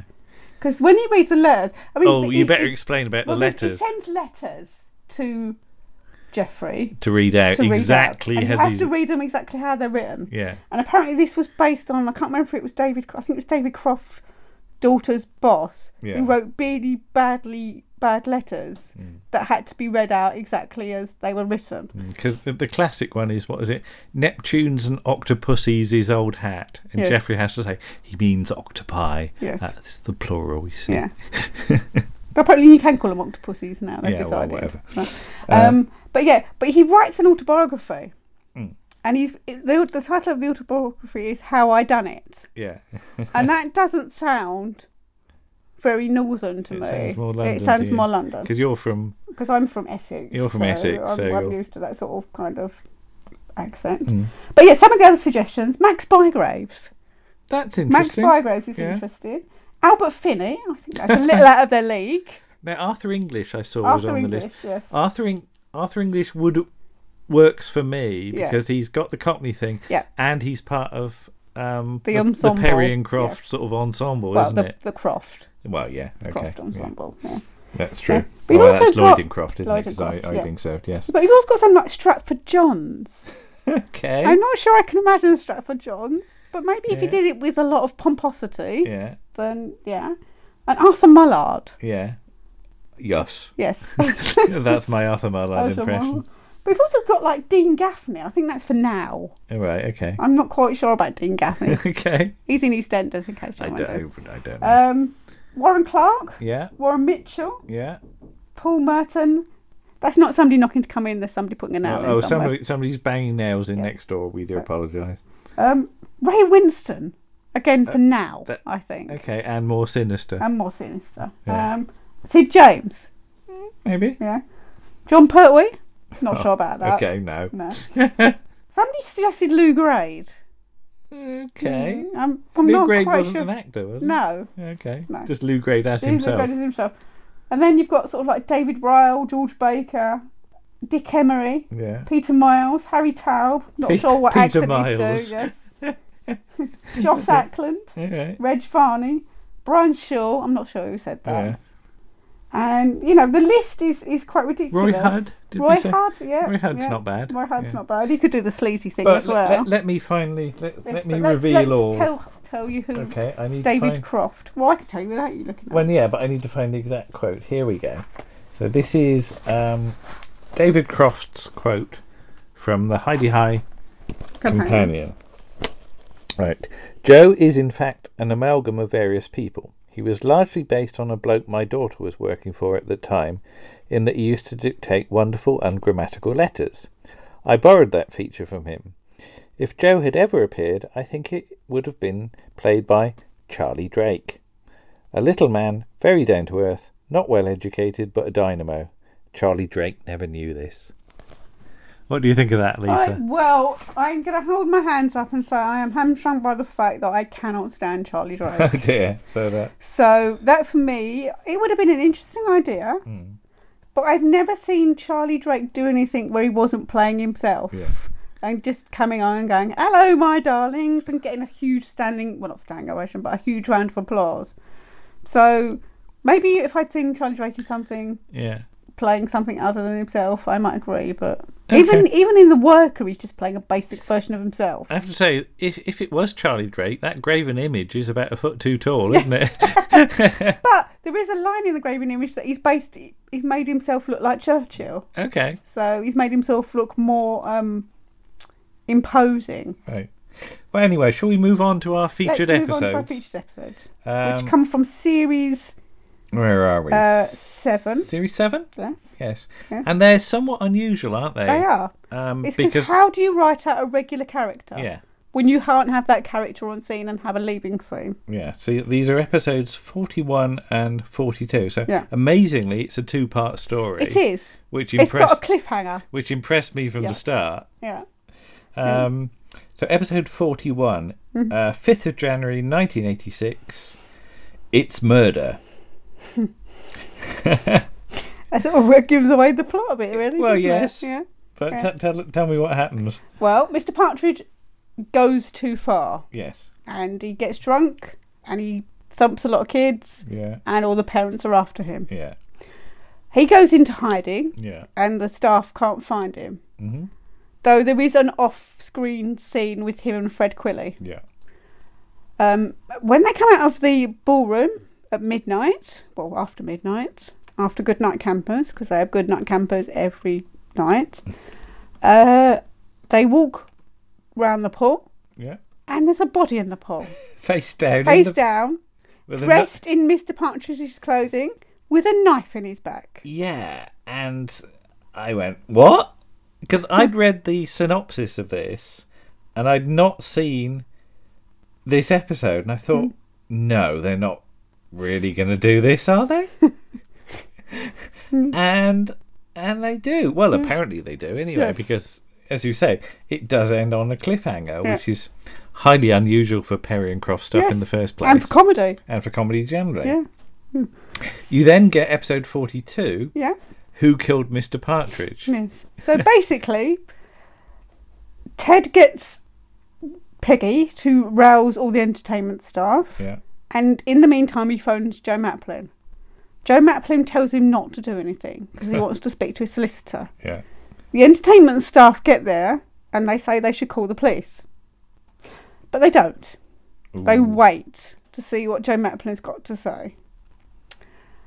and they wait and they wait and they have to try and keep the fact that there's a dead body in the pool quiet. So they go to turn the lights off on the pool and fuse the whole camp, turn all the lights off. Then uh, a camper, played by Robin Parkinson, sees the body and they have to bundle him off and hide him in Radio Mountain Blue. Because it's so, it just suddenly gets yeah, really it's dark. really dark and it's shot really like a sort of whodunit. Yeah. Lots of music and, and Yeah, you get close you, ups you get of people. Mm. you get the da da da music several times, So- don't you? And then the police turn up. Yeah. and they've contacted con- contacted contacted Joe Maplin, and Joe Maplin says he knows nothing about this, and he hasn't spoken to anybody. At this so they're, point, they're in hot water they're in hot at this water, point, aren't yeah, they? Yeah, and at this point, they get the body out of the pool, only to discover it's a dummy. and uh, Miss- It's- I love the way when they bring it Mm. out of the pool. You can see its arms swinging. Yeah. Mm, It's really, really limp, isn't it? Look. And it's basically all been set up by Mr. Partridge, who has gone to live with um, a pub landlady somewhere, and he's done this in revenge. Yeah. But yeah, as- as a, as a sort of two part Yeah. story, it really impressed me in that it went in a direction and an atmosphere that I really wasn't expecting of this series Hmm. Mm. because, um, you know, the, the, I'm I'm I'd say of my favourite Perrincroft series is probably Dad's Army. Yeah. and I've always I've always felt that Heidi High never quite reached those No. those heights necessarily. But there's a lot of stuff that doesn't reach those heights. Yeah, but then, p- to be fair, very few shows do. do. Yeah. Um, but having now watched it in order with you, Mhm. it, it it really has gone up the charts a bit for Yeah, me. It 'cause was a it- lot better than I thought it was Yes. going to be. Just just generally, Mhm. and these two episodes in particular. Yeah. Really, really impressed Yeah, me. The, the they are way amazing. they, because yeah, as you say, they were essentially faced with a problem, Yeah. and it, that problem seems to have inspired them to produce something really quite unusual. Yeah. And, Mm. and and in in fact, as I said to you, I think it, with that second episode, I might even have pushed it a bit further Hmm. Mm. because it, it it's a very very strong idea, Hmm. Mm. um, and and just just ma- make the direction even a bit more Yes. um, sort of dramatic, shall we say? I mean, you don't you don't want to go too far with No. it, but it, it's it's very very good stuff actually, Mm-hmm. Mhm. and it's really funny that epi- I've just looked at the episode list, and the episode that follows it is Spaghetti Galore, Yes, which, which is. is- yeah. Which is real Vicar of Dibley, It isn't it? is, Because yeah. Gladys keeps having to eat spaghetti, Yes, doesn't she? She yeah. goes for about is it three or four Three or four meals, yeah, at the same yeah. trattoria, Tony's trattoria. And you have to pretend to, oh, how, how are you every time? Because he's got to pretend that you've not seen it before. Yeah.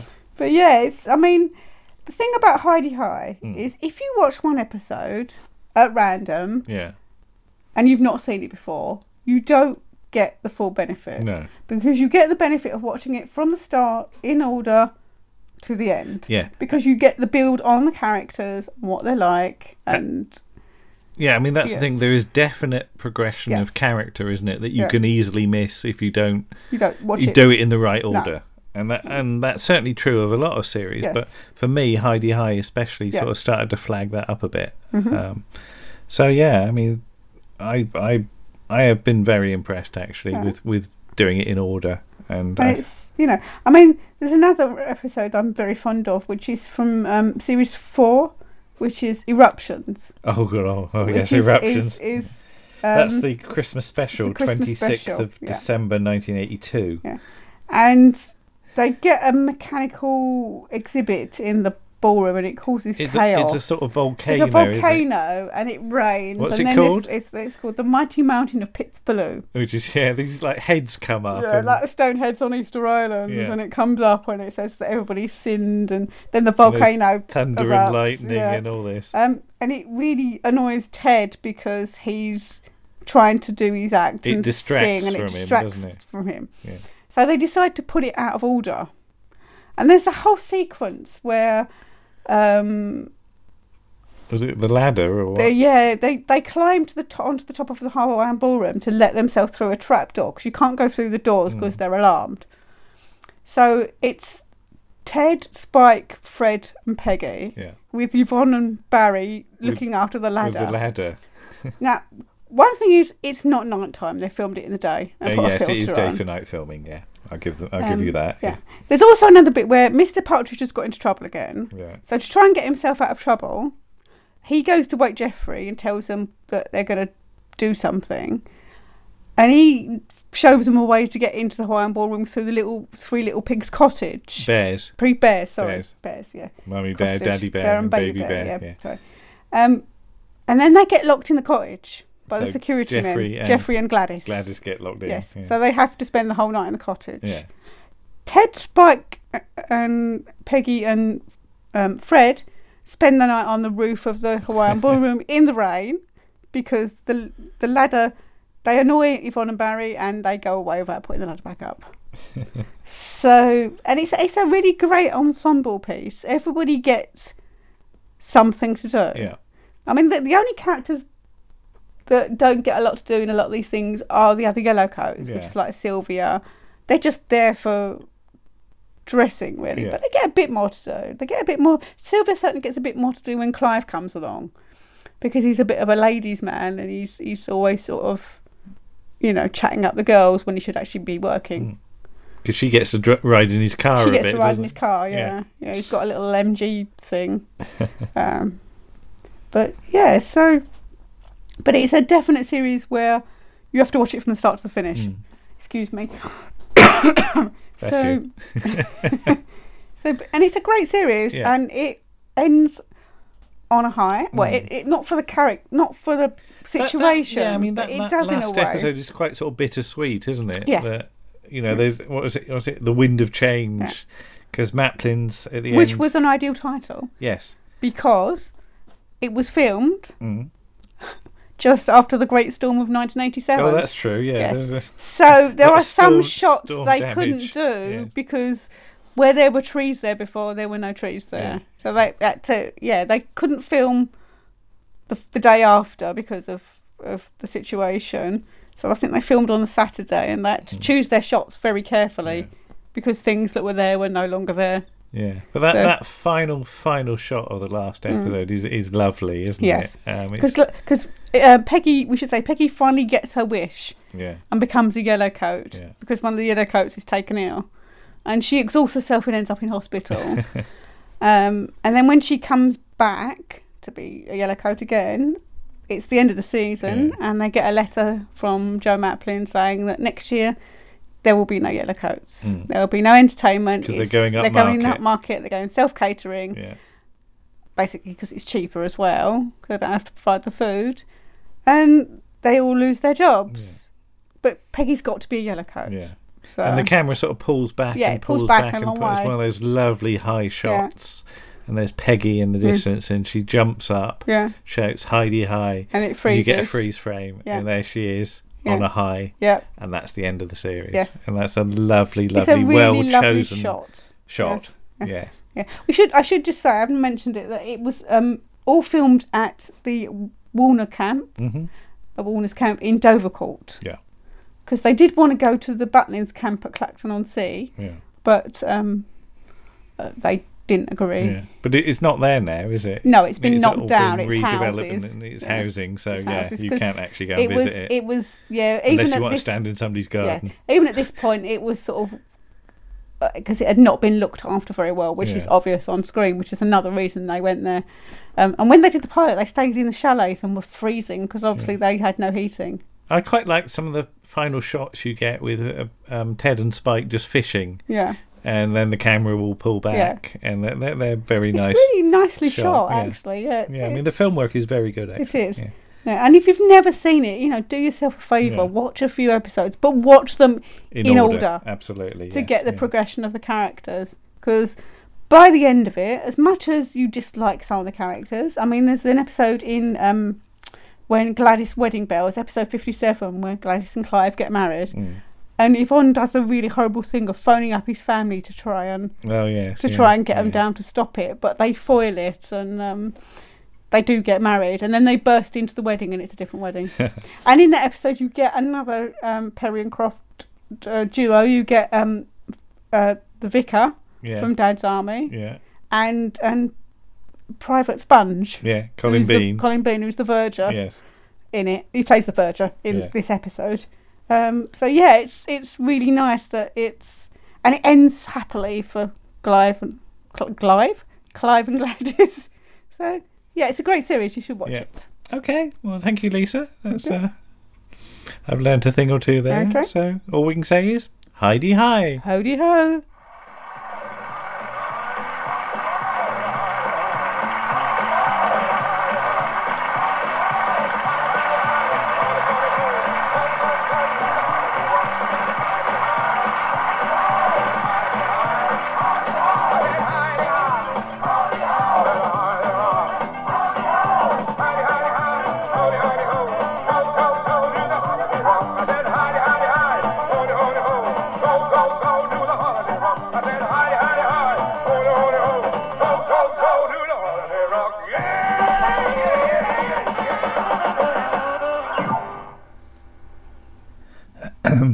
um, uh, good, good morning, everyone. Good morning. morning. Uh, yes, thank you. Um, yes, I've called this meeting as I've received another letter from Joe Podcast this morning. I don't know about you, but I really do enjoy reading these letters as um, Joe writes as he thinks, and they they really are sincere. Get this into your thick heads. Um, that's that's the letter. It's it's not me. Uh, you've got to pull your socks up about your archive fun. Last week, I done a listen to your last few episodes, and their archive fun were pathetic. Let's have some new gimmicks. Doctor Who's and Zedkarzies is old hat. He means Zedkars. How's this for starters?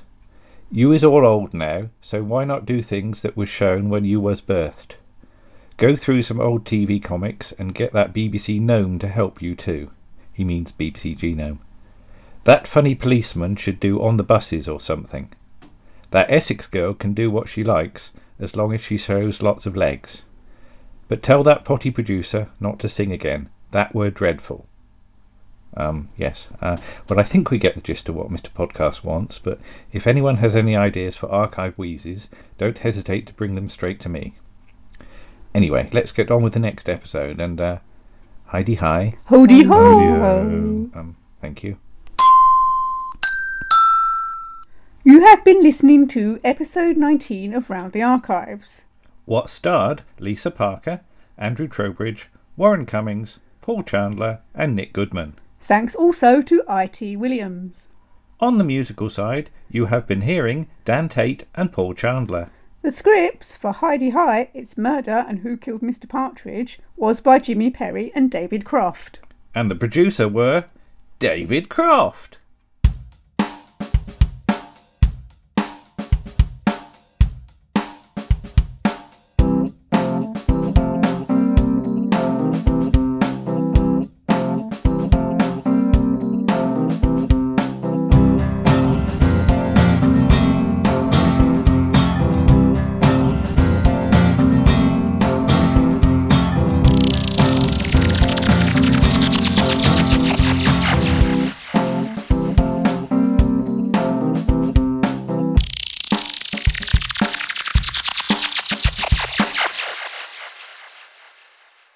And I will now show you how you throw a pot.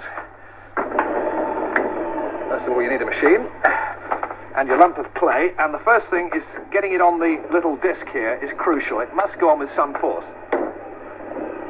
Lubrication is the next thing.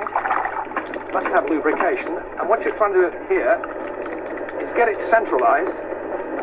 And the technique, get the arms and the elbows tight in on your body.